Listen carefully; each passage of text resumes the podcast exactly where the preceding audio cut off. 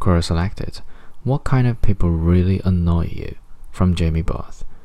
Hypocritical liberals, that is, people who advocate social policies that they themselves will not be affected by.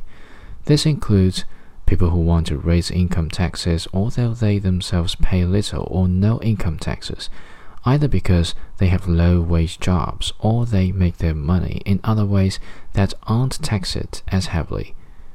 People who advocate forced diversity programs like school busing, but they themselves live in non diverse areas and would never even consider letting their children go to a school with a large population of students of a different race.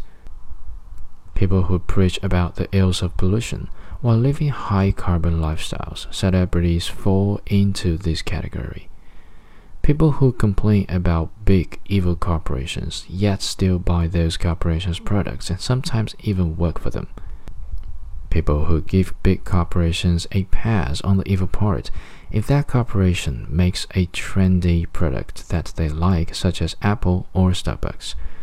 People who think that punishing the wealthy will somehow improve the lives of the poor.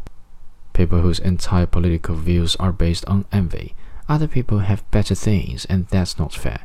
So, time to bring them down a notch, right? People who think that signing an online petition or liking a certain status has any impact at all in the real world. But what about hypocritical conversations, you ask?